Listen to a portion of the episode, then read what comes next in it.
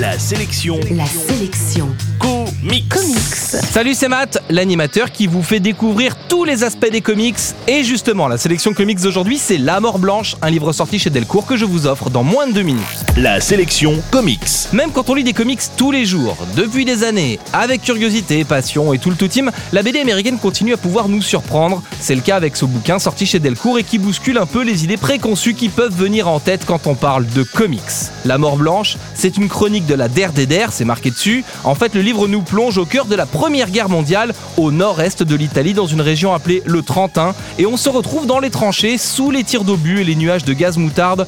On accompagne donc les soldats dans les hôpitaux de fortune, les maisons closes, les opérations périlleuses et les brimades de petits chefs subis par Pietro, un soldat né dans un camp et qui se bat maintenant pour l'autre. Charlie Adler n'était pas encore le dessinateur de Walking Dead quand il a illustré cette histoire.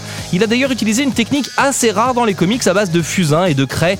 Tout est gris dans cette BD, baigné par la crasse, la poussière et la saleté. Les seules pointes de blanc viennent de la neige qui trône sur les montagnes alentours et qui s'abat sur les combattants sous forme d'avalanches, des avalanches provoquées par des soldats devenant alors la mort blanche qui donne son nom au livre.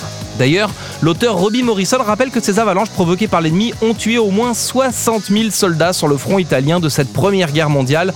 Certains soldats sont d'ailleurs restés ensevelis sous la neige, les plus chanceux ont fini par être retrouvés, mais bien des années plus tard. Graphiquement plus surprenant qu'une BD classique, scénaristiquement plus poignant qu'un cours d'histoire, La Mort Blanche se paye en plus le luxe d'être parfaitement accessible à tous ceux qui n'ont jamais lu de comics. En bref, la sélection comics d'aujourd'hui, c'est La Mort Blanche, c'est sorti chez Delcourt et vous le trouverez en comic shop et en librairie. La sélection comics. Pour jouer et gagner le livre du jour, rendez-vous sur la sélectioncomics.com.